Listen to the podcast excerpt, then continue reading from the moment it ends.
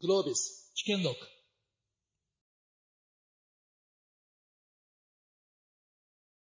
はい。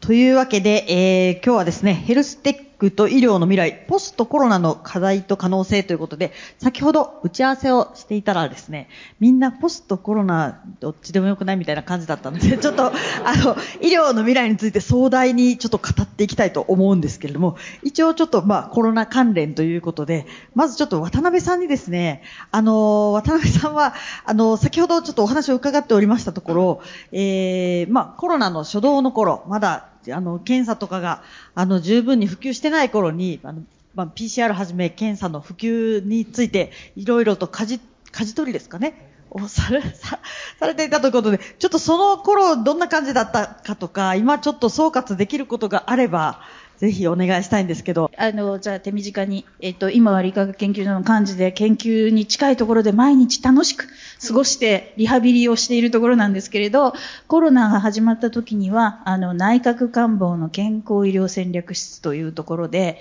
一体何が起こったんだということになって、すぐさま、あの、まず実数把握できない。どれだけ感染起こってるかわからない。それから検査方法をどうするんだと。PCR 足りない。え PCR そんなあの生物学研究室から持ってってもできるようなものじゃございませんから始まってですね。どういう検査法があるのか。じゃあその検査法を世の中に出すためにはやっぱり医療認可も含めて必要なのでどれぐらいそのスピードアップできるか。ということで、えーっと検証されるとちょっと辛いんですけれどトータルで1000億円近いお金の差配を、あの、仲間と一緒に内閣官房ですので、えー補佐官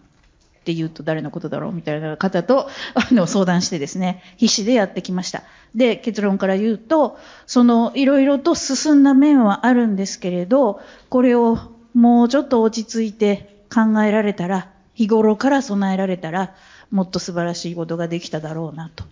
おまあ、野戦場みたいな感じでやってましたから、そういう感想です。お金がたくさんあるのはいいんだけど、うまく使うのは大変難しいと思いました。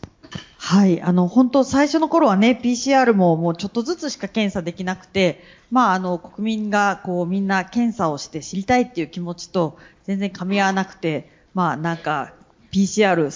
シーア派とスンナ派に分かれたりとか、ネットでもしてたんですけれども、やっぱりちょっと最終的になんか無料 PCR とか、なんか PCR のね、検査の補助金が一部の医療法人に流れたりとかしたことはあんまり良くなかったかなと思うんですけど、そのあたりはいかが思われてますでしょうか？とその辺に行くとですね、だんだん終盤の方になってきているので、まあ医療制度的なところがやはり、その、こういう、こう、お緊急事態にうまく整っていないと。いうことですが、あの、本当に意味のあるところっていうのを今後残していけるようにするっていうことがとっても大事だと思いますが、今またじわじわと感染が増えているにもかかわらず、なかなかもうそこはちょっと喉元過ぎちゃった感じがあるので、あの、ちょっと心配ですね。そうですね。ちょっと、まあ、あの、5月以降、PCR がね、こう、またアクセスしづらくもなってるのかなと思うんですけど、はい、ちょっとなんか PCR 検査に関しては個人的にも愚痴しかないのであれなんですが、まあちょっとココロナでも、なんかちょっといいことが起こったかなということもあって、えー、例えば、そのオンライン診療がちょっと前よりは普及したのではないかとか、まあ最近ちょっとマイナンバーとか、まあなんかいろいろと反発もあるようですけれども、ようやくそういう面で進んでいきそうかな、みたいな感じなんですけど、豊田さんはいかがでしょう？その医療のプラットフォーム、プラットフォーム、まあ、なんか電子カルテとか、そういったことを、あの、DX されてるかと思いますが、あの、コロナ中をい、や、まあ、今後について、あの、ぜひお話を伺いたいんですけど。あの、うちの会社オンライン診療とかはやってますけれども、確かに実際コロナによって規制緩和が起こったっていうのは事実です。で、まあそれがコロナの時だけではなくて、えー今後ある程度一定続くところで、えー起こっあの、規制改革が起こってくれたっていうのはすごく大きいことかなと。まあ、それ多分医療だけじゃなく、やっぱりコロナによって、負があまりに炙り出されたっていう業界がいくつかあって、多分教育とかもそうだと思うんですけど、でも本当はもっとこんなことできたらいいよねっていう声が、なんとなくの既得権益とか、なんか今までの慣習で潰されてきたものっていうのが、さすがにもうそれじゃないでしょっていう、その大学が全部オンラインになるとか、多分、すごい抵抗もあったはずの医療だけじゃなく教育とかもすごい多分硬いと思うのでっていうのが、いやでも子供のこと考えたらやらざるを得ないよねみたいになった。なんかそういうある種黒船的な外圧っていうのは、まあ、この国は基本的にない、ない、内側から変われないんだと思ってるので、やっぱ外圧があってよかったなというふうに思っているところではあります。で、一方で、まあそうですね、なんか、本当に根本的なところで医療で変わんなきゃいけないところはまだまだ変わってないと思っていて、そこはね、控室でもいろいろ話してたところですけど、やっぱりその、この国の医療制度のあり方、社会保障制度のあり方みたいなところが、あの、補助金とかで、なんかこう、なんとか過ごしてしまったと。で、それはいい、なんか乗り切ったのはいいことだけど、結局じゃあ、その後どうするのっていう議論があんまり生まれてる感じも今はなくて、まあ、DX の機運が高まってるっていうのはいいんですけど、DX って手段でしかないので、なんかその本質的にどういう世界観を目指すのかとか、日本ってどういう国になっていこうとするのかっていうものを議論した上での DX っていう議論が進んでるかというと、正直そこまでではないなっていう悲しく感じる面もあります。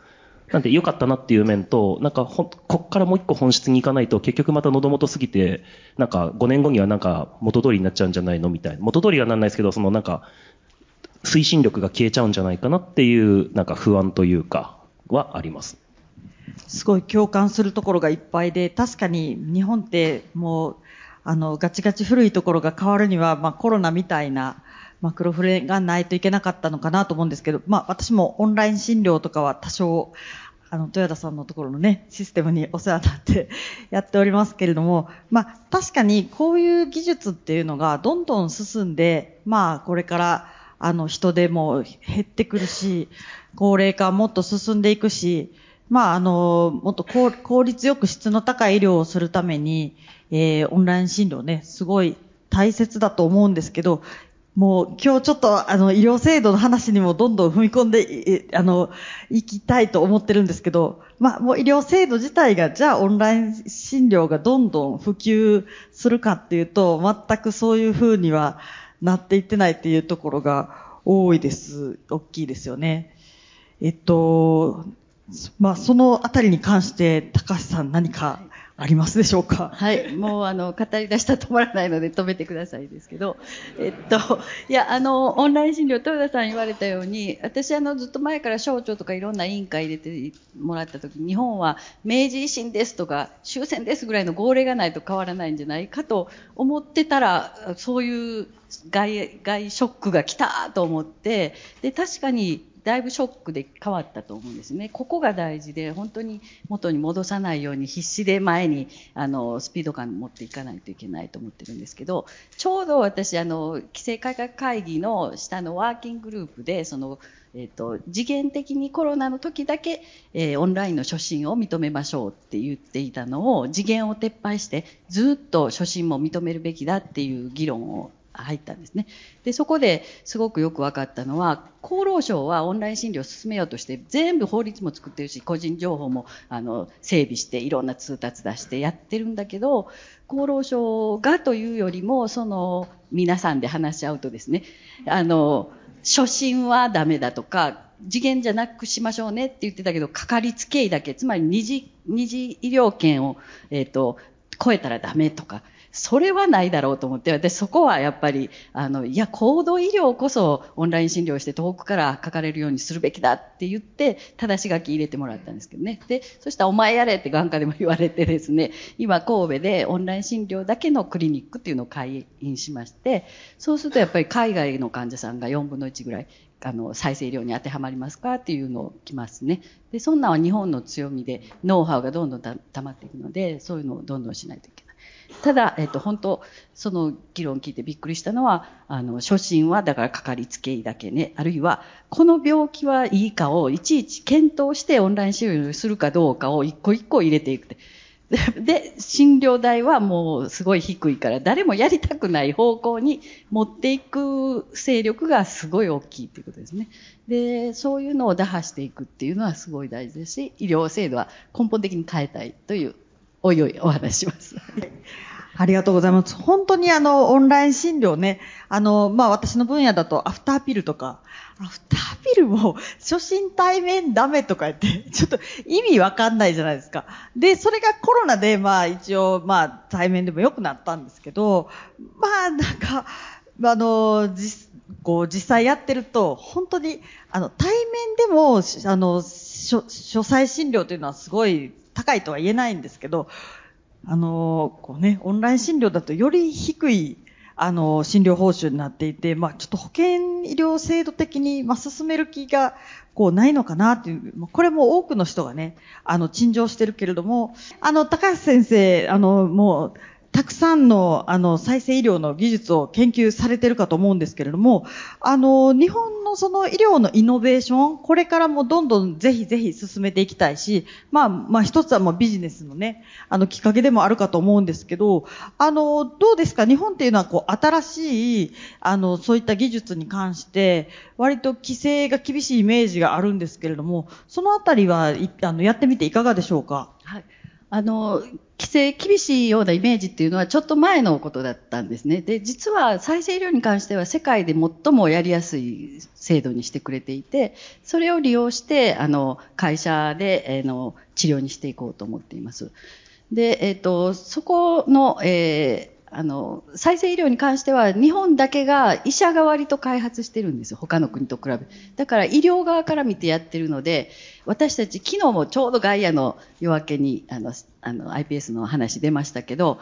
世界より一つステージ上がってますね。で、先々週私国際関西語防学会で話したんですけど、私だけみんな知見のデザインの話とかしてるんですけど、一人だけ医療のデザインの話して、医療システムの話して、すごい浮いてしまって、あの、失敗したと思ったんですけど、ちょっと全然ステージが違うなっていう感じがしましたね。いつも通り、はい、浮いてしまう。そう、夢見る夢子ちゃんっていつも言われるんです。え、その再生医療に関してはやりやすいっていうのは、どの辺がやりやすいんですか？えっと、あの、再生医療に特化した法律をもう2014年に施行されてるんですね。はいそういう国は他にはなくって、で、それのポイントは、ち普通だと薬とか治験でやって、企業の方が、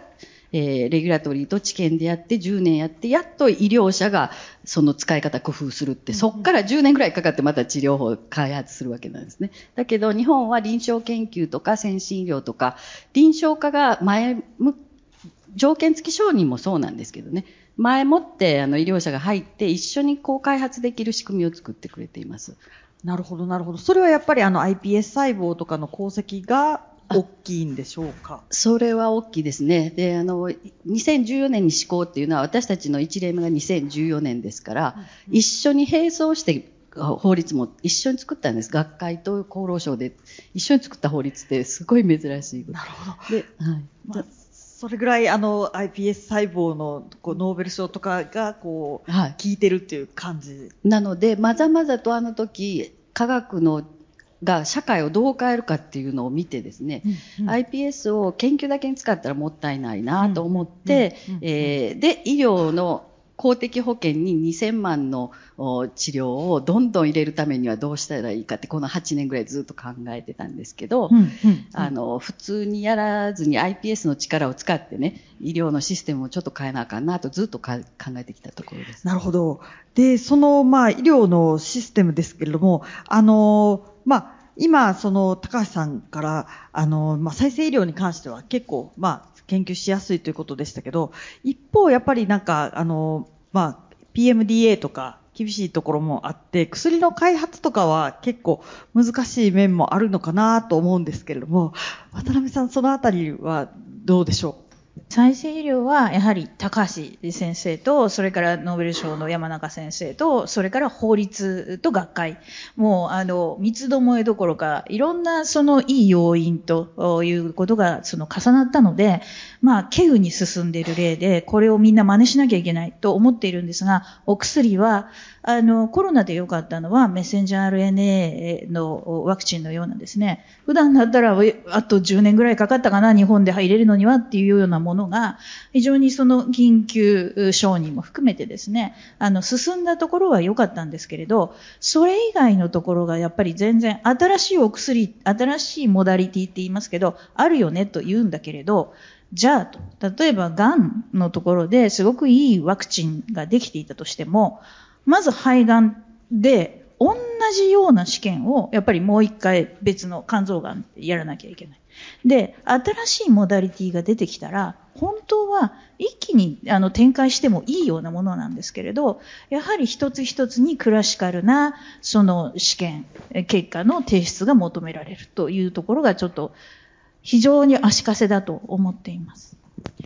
確かに本当、あの、まあ、コロナワクチンもですけど、本当、まあ、諸外国が打ち進んでいる中、日本に入ってくるのは、ちょっと遅かったんですけど、日本に入ってきて、もうなんか、エリザベス女王からバイデンまで打ってるのに、もう一回日本で形式上臨床試験がいりますみたいな感じでやってて、もうなん、なんだよ、早く打たせろよ、みたいな感じだったのをすごい覚えてるんですけど、すいません、なんか、私の分野でいくと、最近あの、経口中絶薬っていうのが承認されたのが、4月の終わりかな、ニュースになって、また、その、あの、まあ、いわゆる女性の市民団体、市民活動家の方からは、あの、薬が、まあ、承認されても非常に高いっていうような声が上がっているんですね。で、えー、もうそれも世界ですごく安全に使われているお薬も、いざ日本に持ち込むってなると、まあもう多施設で124例かな。あの、もう実際に経口中絶薬の治験を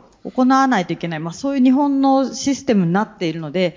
結果的にものすごい日本に新しい薬を入れるのに時間がかかってしまう上に、えー、まあもちろんそれが、あの、薬価にも反映されてしまうので、これがね、また、あの、自費診療だと、まあこれは医療機関ごとに、えー、まあ薬価まあ、あの、定価を設定することができるんですが、保険だとそうもいかないところがあるんですけど、高橋先生、その、あの、まあ、薬だとね、どういうふうに値段が決まってどうなっていくかっていうところがやっぱりちょっと、こうネックですよね。もう今は薬でも、遺伝子治療は今度、あの、承認された網膜の遺伝子治療がもうすぐ薬価がつきますけど、アメリカで両眼で1億2000万ですね。で、あの、筋筋肉の遺伝子治療2億ですし、普通でももう5000万ぐらいの治療がいっぱいあるわけですね。で、日本は高いって言ってますけど、この間ドバイに行って、あの iPS の自家移植5000万ぐらいかなって言ったら、ふーんって言われましたからね。世界ではそんな感じなんで、な日本はちょっと公的保険の中、しかも医療費抑制の中に入れ込もうとするから、あの、海外よりも低くついちゃう。例えば網膜のその遺伝子治療、今度約8月ぐらいにつきますけど、今日、あの、注目していただきたいんですけど、1億2000万じゃなくて、例えば低くついたらですね、もう世界中に日本で打ってもダメですよっていう、あの、アナウンスすることになります。で、実際今、アメリカよりも遅いって言われましたけども、今までは待ってたらでも入ってきたんですね、3番目にアメリカ、ヨーロッパに。もう今は日本は安いから、日本では治験しないっていうのが、新しい薬の半分ぐらいはそうです。だから、もう質、世界でだと治るのに、日本では治らないっていう状況になってきていると。ですから、で、私たちの治療も数千万、あの、自家移植ほどは高くないですけど、それをたくさんいる加齢黄斑変性の人にしようとしたら、公的保険を破壊してしまうんですね。で、それをどうしようかっていうのは8年間ずっと考えてきたところですね。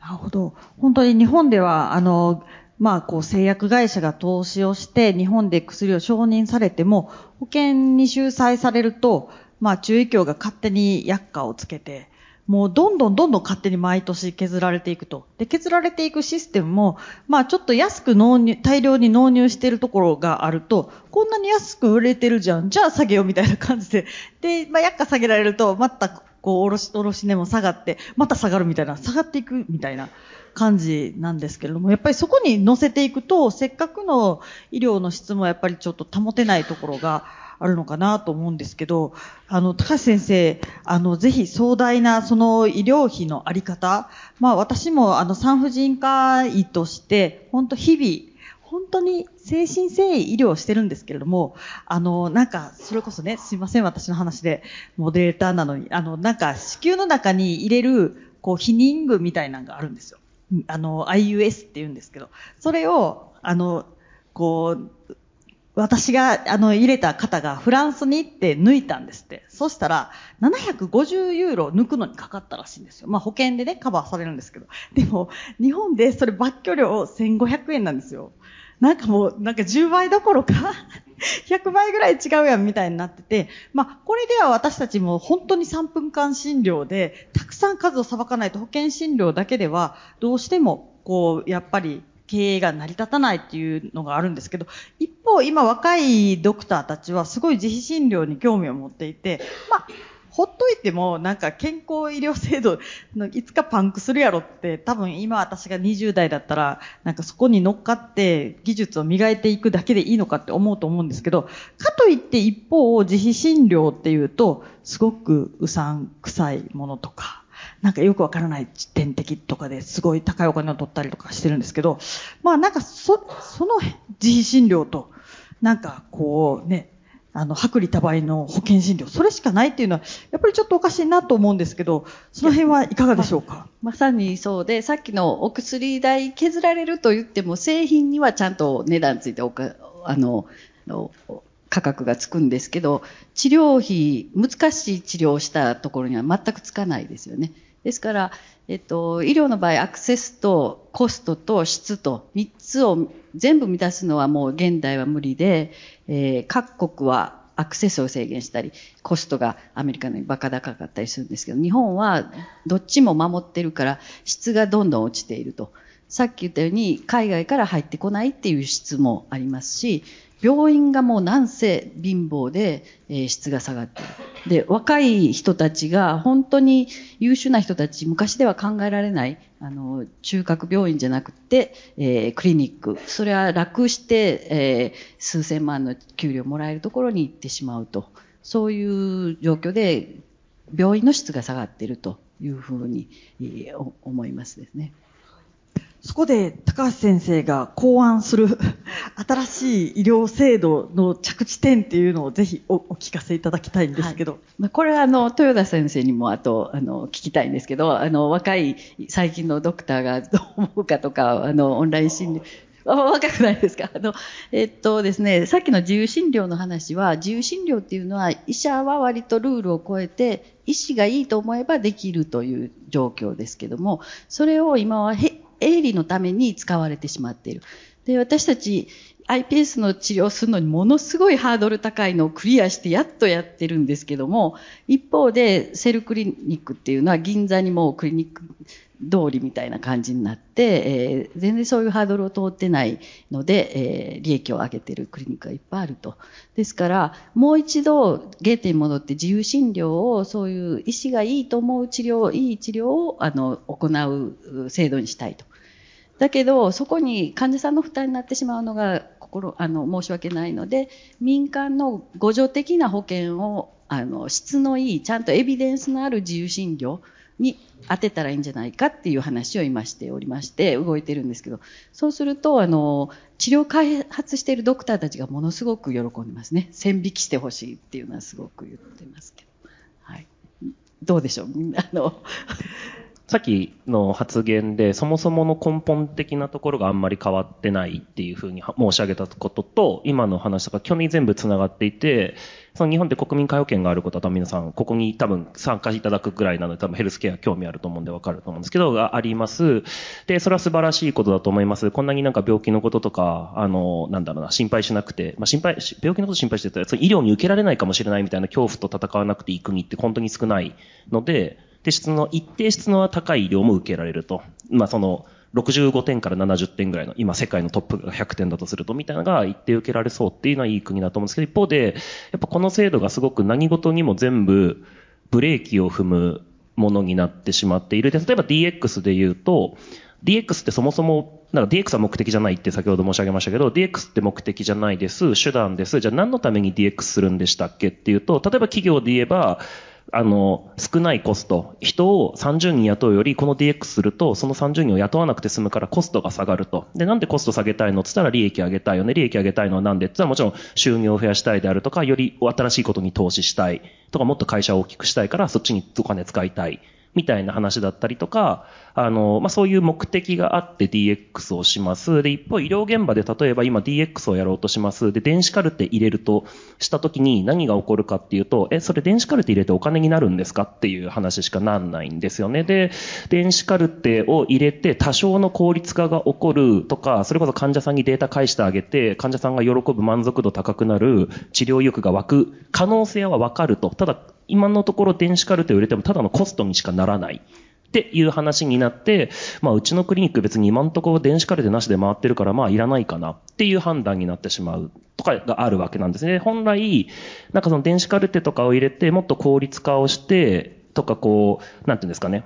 よりいい医療を患者さんに対してアピールできるで、それによって多少なりとも上乗せできる、価格が上乗せできるとかで、そっちの方が儲かるみたいな感じの発想ができれば、あ電子カルテ入れてこういう風な DX すると、うちのクリニックこういう得があるなと。で、それもなんか儲けたい得ってよりは、よりいいドクターを雇える、いいコメディカルの方を雇えるとか、病院のベッドをより綺麗にできるとか、患者さんの満足度を上げてあげられるとか、なんか、病院食を美味しくしてあげられるとか、なんかそういうのに使える人もいっぱいいるわけで、っていうような意欲を全部削ぐっていうのが、今の制度設計になってます。で、まさにそのお薬もそうで、国民皆保険という、相対的にシュリンクしなきゃいけないところに新しいことを全部詰め込もうとすると、全部がそのシュリンクしている下り坂の中で何とかしようとしているっていう状況になるので、ずっと私も言ってるんですけど、国民皆保険っていうのは守りましょうと。で、守るためには別の財源っていうものが必要で、その財源は民間から持ってきたらいいじゃないかっていうところ。で、その民間から持ってきてる、来るとなると混合診療とかいろんな話が出てくるんですけど、そこでさっきの話で保険診療はなんか正しいものだ、自費診療っていかがわしいものだ。とか、なんかちょっと嘘くさいものだ、で、自費診療やってるドクターは金のためにやってるみたいな、本当に今二極化になるんですけど、その間っていうのがいくらでもあって、で、それを今日本の制度が許さない構造になってるので、その二極化がどんどん進んでしまうっていう状況になってるので、そういう保険診療は保険診療でやりたいけど、こういう要素も入れるともっといい量になるよねとか、もうちょっと稼げると、病院もこういうことが投資できるよね、みたいな判断ができるような医療制度設計にしないと、ずっと自利品で行く。で、自利品になりたくない人は稼げそうな自費診療に行く。で、ここがどんどん分断が進む。みたいな、なんかここを根本的に変えないと DX とか、あの、もう含めてですね、日本の医療がサステナブルになっていく。で、質の高さも追い求められる制度にはなんないなっていうのをずっと思ってます。すごい安心しました。あの、考えが間違ってないなというか、その間ですよね。それを私たち新自由診療と呼んでるんですけども、あの、価値の高いものをやってる人が、その公的な保険のレベルよりも、プラスアルファの、あの、費用をもらえる形にしないと、絶対、社会主義価格で資本主義経営をさせられてるから、もう安くてイージーなとこに行くに決まって、あ、高くてイージーなとこに行くに決まってるんですね。ですから、新自由診療といって、私あの、オンライン診療もですから、あの、オンライン診療だけのワンルームみたいなところでやってて、自由診療でやってます。そうじゃないと採算合わないから。だから、そういう価値の高い診療だったら上乗せできる。あるいは再生医療、新しい再生医療だったら、あの、ちゃんとエビデンスを取る。レジストリでちゃんとデータ積み上げていく、その費用も含めた形ぐらいの、で、えっと、医者もインセンティブが出る。あの、優秀な人がそっちに行くような、そういう料金の上乗せっていうのがすごい重要かなと思う。民間の互助型の先進医療は今あるんですよね。それ最近知って、えっと、月々数百円の掛け金で2000万まで先進医療を受けられる。皆さん絶対入ってください。っていうか。で、私たち、あの、いや、患者さんにはもう今言ってて、再生医療、先進医療とそういうので行くよって言ってるんで、患者会にも言ってますけど、あの、2倍、任意保険と自賠責みたいな、そういう両輪で、イノベーティブな医療のための保険っていうのは民間で、両輪で作ったらいいんじゃない？できるでしょうか？それ本当にその通りで、あ、大丈夫ですか？私一番最初にですね、もうあの、もう20代の頃に放射線医学総合研究所っていうところに文科省から行ったんですね。それで、この2年間全然そのあの、重粒子のがん治療装置が世に出ないと。認可取れないと。で、それを頑張りましたけど、その時に、でも、やっぱり治療費が高いっていうところがネックになるんですよ。で、厚労省もなかなかうんと言ってくれないと。保険圧迫するだろうと。それで、次にやってる先生とお話しして、保険会社に行きました。それで、実はそれが初めて高度先進医療保険を、その作った初めなんです。あの、なので、あの、だいぶ昔ですけど、高橋先生の新、自由診療と結びついて嬉しいです。大元だったんですね。存じ上げなかったです。いや、本当にもう喋ってると今の保険医療制度の枠組みの中で日本の医療の未来が見えてこないっていう結論が早くも導き出されてる感じなんですけれども、やはり、まあ、例えば高橋先生のされてるような、えっ、ー、と、もう本当に先進医療、新しい医療っていうのは、まあ、もう最初からもう保険収載はもういいやと。もうそっちでやりますってことが可能かと思うんですけど、まあ、既存の医療と、まあ、併用する場合に、今度混合診療の壁っていう、混合診療が認められないっていう壁があると思うんですけれども、そのあたりは、こう、もう最初から介保険は抜けて、そっちだけにするとか、そういうのはあり、まあ、あの、先進医療は、だから、そういう、えっ、ー、と、互助的な民間保険プラス保険資料で、今、うまく動いていて、保険商品もうまくいってるので、どんどんいっぱい増えてるんですよね。ですから、それが一つ。で、ただ、2000万とか数千万の治療だと、もう今後治療っていうのは誤差範囲かもしれないから、あの、まあ、自由診療だけでもいいのかもしれませんけれどもね。はい。あの、ミヒョンさんに、あの、出産が保険適用になるっていうことについてどう思うのか。で、私ですらどうなるのか、どう、で、やっぱ、産婦人科じゃないので、で、きっと多分ここの会場に、出産費用が保険に適用になりますって聞いて、いいことだなって、別になんか、正解不正解ないです。けど、いいことだなってパッと思う人ってどのぐらいいます？で、微妙だなって思う人ってどのぐらいいます？おー、でもすごい半々なんだ。そう。か。いや、もう本当なんか、あの、まあ、出産に、まあ、のみならず、今いろん、いろんな医療が、まあ、全国一律同じ点数、誰がやっても一緒ですよっていうのにすごいもうなんか限界を感じるっていう話をしていて、で、まあ、せ、あの、えっと、去年ですかね、不妊治療の方が保険適用になりまして、でも本当、あの、東京ではどこも、あの、不妊治療施設のとこすごい厳しいなっていうような感じで、地方では、あの、同じ点数ですからね、まあ、増収のところもあるようなんですけども、まあ、どの道も、あの、あの、不妊治療も、あの、出産も、もうこの数年で激減はしていくんですけれども、やはり、あの、まあ、出産保険適用ってなると、本当一般の人ってね、病気したことない人は保険適用になったらただだぐらいに思ってて、いや、3割負担あるけどみたいなぐらい制度を理解してない人たちが世論を作っていくのですごい危険だなと思うんですけれども、あの、はっきり言って、もう、あの、出産が保険適用になったら出産扱うところが激減し、海外みたいにもうバースセンター化、まあうまくすればね、バースセンター化して、100キロぐらいの距離は頑張って産みに行くような感じになって、で、もっと言うとですね、ここ別にまあオフレコじゃなくてもいいんですけど、まああの、大きい病院で、あの、病院って本当赤字部門もたくさんあるんですよ。特に外科系とか。で、そういうところ、外科医の先生たちと患者さんたちが心置きなく最高の医療を提供できているのは、悪いけど参加で赤字を埋めてるからっていう病院がものすごいたくさんあるんですね。なので、それが埋められなくなったら、もう、もう産なんて俺関係ないし、みたいな人の医療にもすごく影響するっていう。なので、まあ、その病院内での、あの、こう、なんていうか、こう、収益のバランスっていうのも悪くなってくるのかなというふうに思います。なので、ちょっとぜひ、あの、皆さんには、あの、保険、保険医療制度の裏もぜひ知っていただいて、で、今本当あの、いろんな、あの、まあ、フェムテック産業とかいうのがね、流行ってて、この中でもしかしたら関心ある人も多いかもしれませんけど、フェムテックってすべて自費診療のちょっと儲かりそうなところを、なんかシステム化したみたいな感じで、ますます保険診療って一体って感じなんですけど、すいません、なんか私の愚痴を言ってたら、あと8分ぐらいで質疑応答に入らないとダメで、あの、ごめんなさい。あの、ぜぜひ言い残したことを渡辺さんから順にお願いします。なんとなく制度論になってしまったので、えっと、もう一つだけ技術的なところ、鉄拳のところ行くと、あの、病院が儲からないのは、やっぱり海外製品めちゃくちゃ多いんですよね。カテーテルぐらいしかないかもしれない日本製と言われていますが、あの、日本の技術でもっとその医療に入ってほしいっていうものはたくさんあります。それで、そこのその、まあ、心理的なものも含めて、参入障壁をですね、どうしたら低くできるか。あと、ロボティクス、IT は、やっぱりぜひとも入ってきてほしいところなので、それをどう医療の現場に届けられるか。あの、自動運転、あの、もういよいよ車の方は、あ実用化目前になってきましたけれど、いずれ外科手術も全自動になる日がいずれは来ると思っています。その時にやっぱりメインは日本のメーカーであってほしいというふうに思ってます。もう本当ブラックジャックじゃなくても、あの、まあ、そこそこの外科医であれば安全手術ができるようにそういうのを日本製がやってほしいと思います。豊田さんどうでしょうか？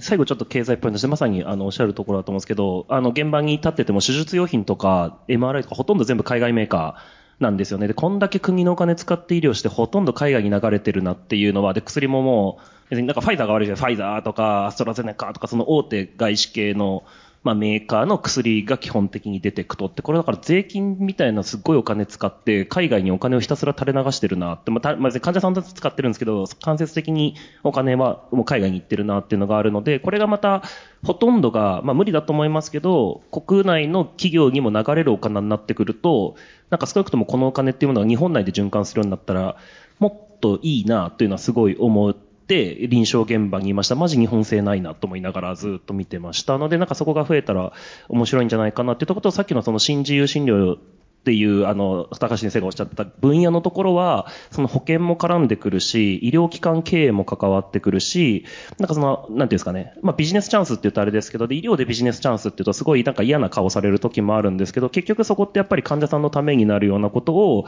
継続的な仕組みでコストを抑えながら、医療機関をバラバラにやるんじゃなくて、プラットフォーム作って提供してあげることで、医療現場も助かる、患者さんも良くなる、医療現場にもっとお金が入ってくるみたいなことが作れるんであれば、いいはずなので、なんかこの多分向こう5年10年で絶対そういう話にならないともう持たないので、国が。なんでなると思うので、ここは面白いビジネスチャンスが生まれるんじゃないかなと思って、そこは期待をしてます。で、そこがいかに患者さんとか医療現場にとっていいものにしていくかっていうのは、その時その時でちゃんと議論していくべきもので、変化が起こるんじゃないかなっていうふうに思っています。という感じですかね。だからそのあたりが動くと面白いかなというふうに思ってます。ありがとうございます。じゃあ、高橋先生。はい。いや、もう全く一緒ですね、本当に。あの、で、ここから10年本当に変わります。で、眼科なんかはもう AI は画像診断ばっかりなんで、もう診断には完全に入っているんですけど、えっ、ー、と、うちも眼科手術ロボットも作ってますし、えっ、ー、と、AI ロボットで細胞製造とかもしてますし、いよいよその画像診断だけじゃなくて、医者を AI に変えるっていうプロジェクトもちょっとしようと思っていてですね。はい。あの、というのは、医者の説明のレベルが全国まちまちでレベルが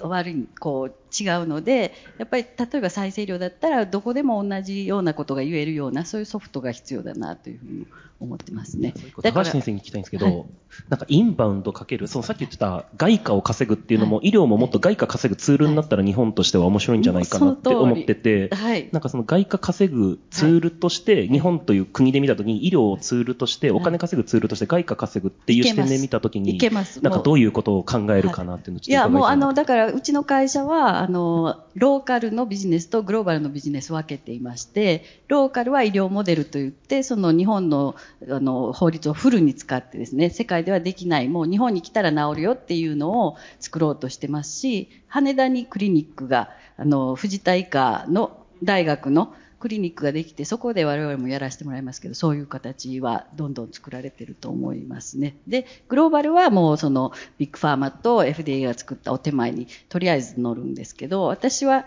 医療のウーバーになりたいと思っていてですね、ちょっとあの、企画破壊をしたいと思ってベンチャーを作ってるわけですが、で、さっきの、えっと、変わります。だからビジネスチャンス本当にすごくいっぱいあると思うので、興味あったらうちの会社入ってください なんですけど、えっ、と、それもですけど、興味持っていただきたいと。あの、さっきの保険の話とか、日本はだから先進医療の保険特約入ってますかって言ってもみんな知らない人が多いらしい。保険リテラシーがすごい低いと。アメリカなんかもうそれ、どの保険に入るかで命が違うがみんな必死なんですね。それぐらいの、あの、興味を持っていただけると、私日々戦っております。ますけど、ぜひ理解してください。あの、アメリカみたいにね、保険料がすごい高いとかで。そうなってはダメですよね。ででなければね、やっぱり、あの、今お聞きしたような掛け金だったらぜひ入りたいと思うんですけど、本当にそのね、あの、豊田さんの言うメディカルツーリズムも、まあなんかね、美容とかね、それこそなんちゃって再生医療とか、そういうのは銀座とかでもよく見かけますけど、本当に日本初の技術がそういう風になってほしいですよね。そうですね。今、あの、オンラインでだから海外の人みんな再生医療やっぱり日本でやりたいっていう人多いですし、中国の人はですね、あの、どんな医療でもいいから日本でやりたいと 言って、本当に中国の医療はちょっと信じられない。めちゃめちゃチャンスですよね、ね。そうなんですよ。むちゃくちゃチャンスですよ。普通の医療でも、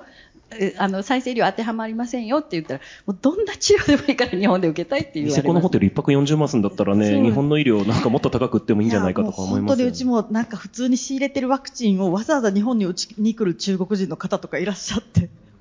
いや、もう本当に、いや、もうこうなったら日本のね、一個の産業としてやりたいと思いますけど、そろそろ質疑応答のお時間かなと思いますが、話し足りないことはないでしょうか？大丈夫？さあ、ちょっと会場の方からご質問をお受けしたいと思いますが。まあ、薄利多売の保険診療のジレンマだったりとか、まあ、比較的金額が安い。あの、膝の先進医療ですらうちの病院、あの、患者さんがやっぱ保険に入ってなくて尻込みできないという状況とかもあったりするんで、すごいこう、もう、共感しかできないようなお話でした。本当にありがとうございました。で、ちょっとご質問なんですけれども、あの、当院の方がちょっと40床ですごい小さい病院なんですけれども、まあ、機械とかシステムの導入の話とか出てきたんですけど、やはり今その現状ですね、あの、病院とか医療機関がシステムを入れるのって、すごい金額がかかるっていう状況で、まあ、余力の差っていうのが病院自体の余力の差っていうのが出てきてると思うんですよね。で、まあ、当院で言うとすごい病床も増えてるんだけど、あの、病床が増やせない結果、もうそれで、あの、全然その、余力のお金が増えないっていうような状況だったりとかするっていう危機感というのがあって、まあ、今後ちょっとヘルステックだったりとか、まあ、その DX 化についていけないんじゃないかっていう危機感を抱えている中で、まあ、そういったところのその病院規模に対する差っていうところってどうお考えなのかっていうのと、あと何か打破する手段とかっていうところと、かあるなら教えていただけたらと思います。ありました。じゃあちょっと質問まとまとめて先にお受けしますね。じゃあ、えっと、そちらの、はい、お願いします。あの、私、あの、民間の保険会社に勤務しておりまして、ちょっとその目線からお話を、はい、あの、伺っておりました。あの、おっしゃっていただいたような、やっぱりこの、保険の、なんでしょう、こう、リテラシーみたいな部分っていうところは、あの、金融庁としてもやっぱりこう、意識を持っていて、あの、民間保険はやっぱり社会保障の補完であるというところを、あの、もうパブコメでメッセージを出して、あの、しっかりとご説明するようにというご指示をいただいてますので、まあ、そういったところは、あの、今後業界として取り組みをしていきたいなと思っております。で、えっと、ご質問としてなんですが、えっと、先ほどお話しあったような自由診療を保証するような保険というのは実はもうすでに出てき始めておりまして、あの、まあ、今、がん分野だけになるんですが、まあ、今、先診療と混合診療のパターンであったりとか、あとはまあ自由診療まで含めて、あの、ま、まるとこう保証して、えっと、最大こう、1億円ぐらいまで保証するような、まあ、商品もあったりするので、思い描いていらっしゃるような世界観というのは、あの、徐々にこうできているかなと思っています。一方で、あの、課題になるのが、あの、えっと、憲法修正されているものとか、えっと、今後診療であれば中医協さんとかが、あの、設定されているところがあると思うので、そこが基準になると思うんですが、自由診療の場合は本当に完全にフリーになってくるかなと思いますので、何をもってこう信頼性が高いとするのかっていう判断が、あの、保険会社目線では難しいなというのが、あの、正直あるのかなと思っています。で、癌の場合だと、えっと、多い、パターンとして多いのが地域のがん中学連携拠点病院、えー、を中心としたあの厚労省が指定されているものがあるので、まあ、そこにのっとって、そこの治療であれば、こう、自由診療を保障させていただきますみたいなパターンがこう設定できたりするんですが、一方で癌以外の領域だと、なかなかそういったこう指定をされ、明確にある分野とない分野というところがあるのかなと思うので、どうやってそこのハードルを乗り越えていくかというところ、そこの教えがもしあればぜひちょっとご意見いただければなと思っております。はい。中野します。すみません。よろしくお願いいたします。ありがとうございます。じゃあ次の方お願いします。あ、あ、すみません。ありがとうございます。えっと、私はあの、リハビリロボットの開発して、まあ、事業化までしてきた、まあ、ロボットのエンジニアなんですけれども、まあ、そういったところですごい今日の話を共感して聞いてました。ありがとうございました。で、あの、私から質問したいのは一つで、あの、まあ、医療制度って、その支えるドクターと、あとそれを使う国民がいて、で、国民側は国民側で結構安易に使いまくってて、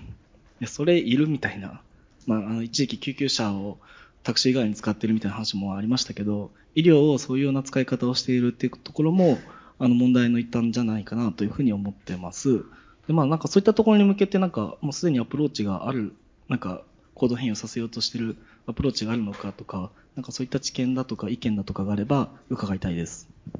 はい、ありがとうございます。そしたら次、あの、はい、お隣の方。ありがとうございます。あの、私、都内で訪問診療専門のクリニックを経営してるんですけれども、あの、比較的、まあ、自由診療だとかっていうところで言うと、あの、そこよりも若年の方のお話が多かったかなと思うんですけれども、まあ、今後、高齢化、多種社会が進んでいく中で、その高齢者に対してどこまで医療を行っていくのか、医療費をつく使っていくのか、それに対して、まあ、国がどう進んでいくべきなのか、そして民間がどうやってそこに加入していくべきなのかっていうところをお聞かせいただけると、あの、嬉しいです。お願いします。ありがとうございます。では最後にそちらの、はい。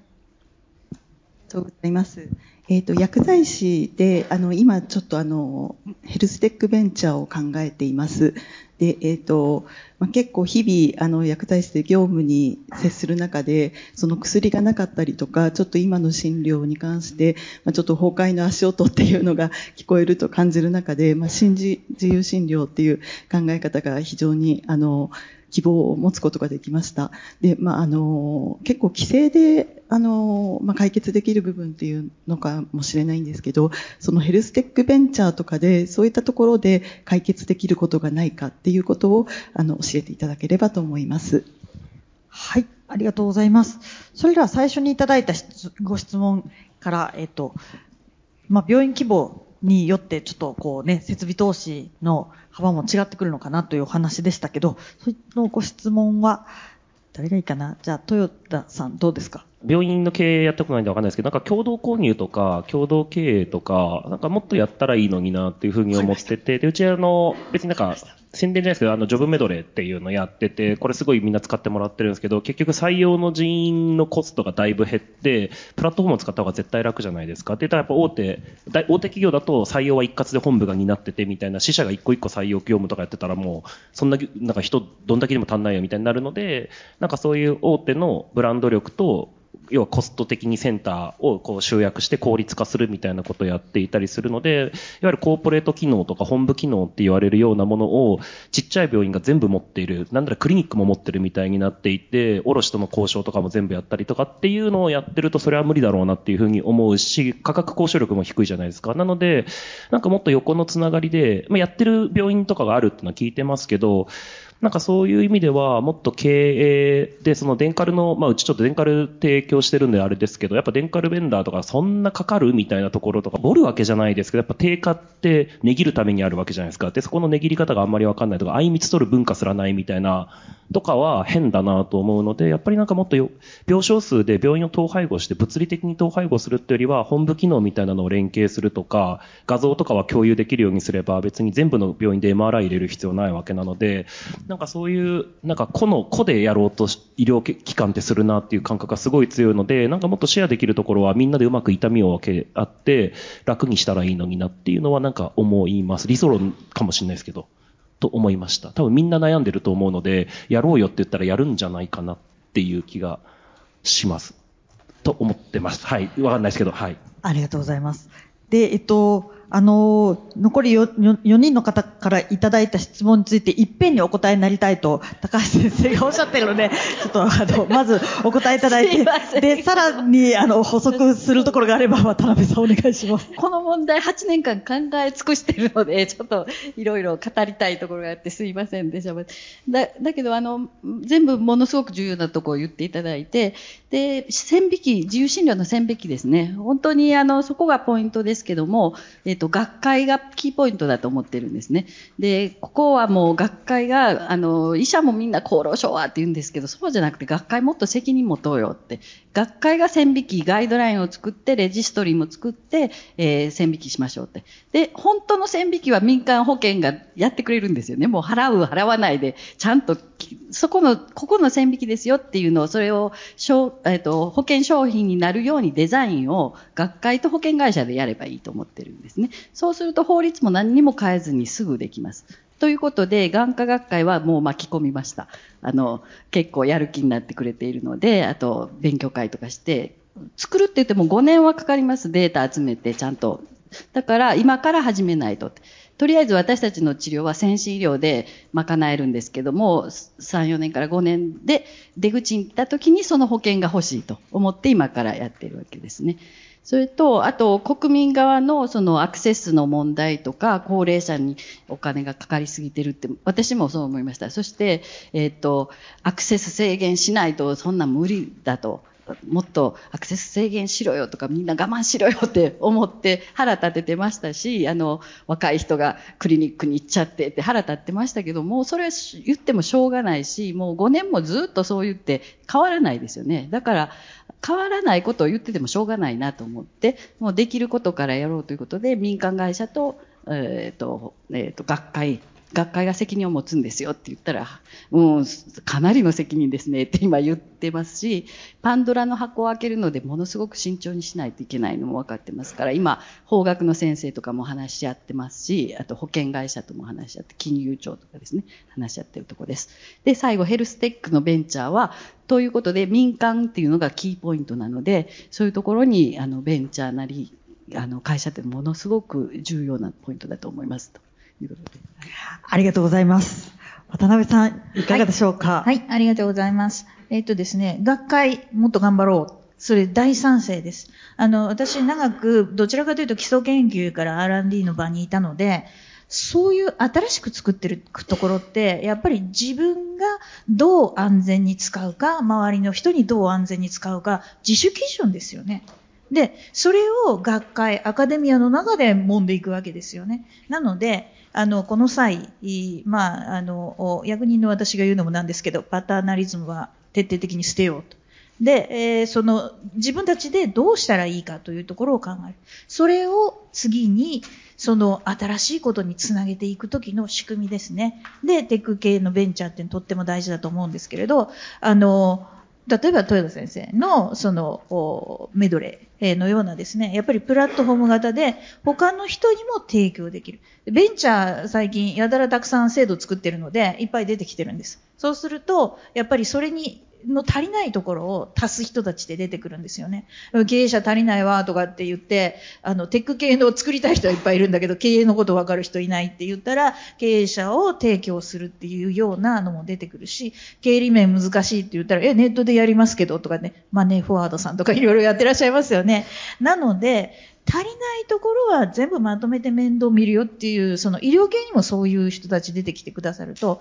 すごくいいんじゃないかと。で、そういうことで新しいお薬とか、新しい医療ができる世の中になってくれば、あの、おなんて言うんでしょう。本当に医療が必要な方に十分に時間をかけられる。そういう、あの、そういうことをしたいと私たちいつも、あの、政府の報告書とか戦略ではそういう理想を掲げるんですけど、それと今のお金の制度、それから保険制度が、まあ、真の意味で結びついていないと。そこはやっぱりあのみんなの力で何とかするにししかないなというふうに思います。ありがとうございます。じゃあちょっとあと数分ございますので、もう一人か二人だけ。じゃあそちらの方と、じゃあそちらの前の方にお願いします。ありがとうございます。あの株式会社 Q アップヘルステックど真ん中でやっているものです。えっと、ちょっと質問させていただきたいんですが、まあ、今、あの、ヘルステックをこうやって医療の中に実装していくことで医療って本当良くなっていくだろうなっていうのを、また改めて皆さんのお話聞かせて思ってたところなんですけれども、一方で現状 IT リテラシー医療機関めちゃめちゃ低いなっていうふうに、あの、思っております。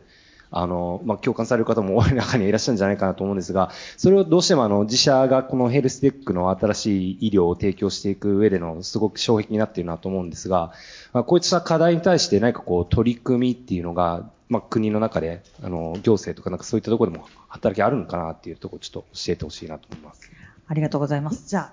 お願いします。ありがとうございます。あの、先ほどからの民間がキーワードで、まあ、こうヘルステックベンチャー等に、まあ、これから期待していくっていうふうな言葉もあったと思うんですけれども、あの、医療業界は、あの、他の業界に比べて、非常に、あの、資格職の集まりであったり、えっと、先ほどもしおっしゃったように、社会主義の立て付けの中で資本主義をやったり、公的なところ、まあ、そういうところがすごく多いと思うので、逆にベンチャーではやっぱり立ち打ちできないところがあるかと思います。ただ一方、大企業あの、私大企業に期待することを伺いたいんですけども、ただ大企業は、新規事業が育ちづらいところもある一方で、すでにいろいろな、あの、まあ、利権問題を解決したり、ただグレーはできないとか、いろんな弊害はあると思うんですけども、あえてこれからの10年間で、まあ、大企業に期待することがあったら教えていただきたいです。はい、ありがとうございます。そしたら IT リテラシーのは豊田氏にお願いし、えっと、じゃあ、あの、渡辺さんと、あの、高橋さんには残りのお願いします。えっ、と、IT リテラシーの、うんと、まあ、難しいですよねって一言で片付けちゃうとあれなんですけど、えっ、と、例えばですけど、今、オンライン資格確認とか電子処方箋が、もうほぼ義務化でいくと、電子処方箋も100%目指すって、まあ、オンライン資格確認はもう健康保険証廃止だって言ってて、まあ、あれがいいのか悪いのかちょっと置いといてですけど、えっと、二つあると思って、やっぱインセンティブと強制力しかないと思ってて、で、インセンティブはさっき言ったように、こういうのを使えば儲かりますよ、こういう風にやると採用すごい楽になりますよ、みたいな、こういういい病院に行きたいみたいな人を集められますよ、みたいなことに、治療でもいいし、医療機関運営でもいいし、DX やらないと人来なくなりますよ、儲かりませんよ、やったらもっと儲かりますよ、みたいな世界観が、さっき言った今の保険制度だとなかなか作りづらいので、やっぱそこを作って、欲しいなと思うけど、これはまだできてないことだと思っています。それでもう一個がその強制力で、で、強制力は結構あのオンライン資格認とか電子処方箋をもうあそこまでやるんだという、で、本当はもうちょっと説明した方がいいかなと思うんですけど、まああれぐらい力技で全医療機関に普及させるっていうのとかは、やっぱああいうこととかをやっていかないと、ああいうちょっと劇薬的なところも、なんか、賛否両論はあるけれども、基本的にああいうスタンスで国が何かを押し通すとか DX を押し通すみたいなところがないと、本当にずっと止まっちゃうので、まあだから今のこの動きは、そういう意味ではいい動きだなというふうに思ってます。個々の事象というよりは、国があれだけ強制力を持って DX を医療現場でやるんだって言ってるのはいいことかなっていうふうに思ってます。なんでこの流れがうまく、なんで電子カルテも100%の医療機関に導入させるんだって今、国が言い言ってますけど、だそういう流れはいい流れかなと。ありがとう。思ってじゃあちょっと時間がないので、じゃあごめんなさい。じゃあ、えっと、一言ずつで大企業に期待することを言って終わりにしたいと思います。企業はですね、まず、その、ファーマシーに関しては、日本には大企業がありませんときっぱり言います。メガファーマに比べればベンチャーぐらいの大きさなので。なので、もっとリスクマネーを取っていこうと。それから、あの、医療産業にもっと入ってほしい、すごい技術力のある、あの、企業、大企業が日本にはあるので、あの、ウェット系ってなかなか収益上がらないというふうに思われてるかもしれないけれども、そこにはもっと社内留保分を使おうと。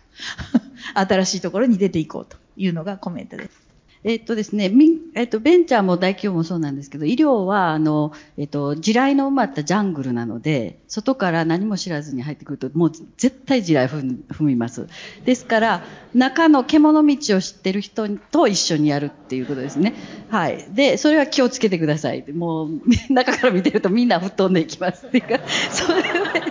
えっと、大企業に期待するのは、日本の規模だったらリスクマネー取ってほしいですけど、もう一つはベンチャーをユニコーンにするところの助けですね。で、今、特許を抑えて、首根っこを抑えるぐらいのことをやるので、そうじゃなくて、ベンチャーをちゃんと育てるっていう方向に大企業が動いてほしいと思います。一緒に組んでですね。ありがとうございます。じゃあちょっと1分ぐらい延長してしまいましたが、このヘルステックの未来、ポストコロナどこ一点って感じですけれども、お聞きいただいてありがとうございました。はい、あの、お三方も大変勉強になりました。ありがとうございます。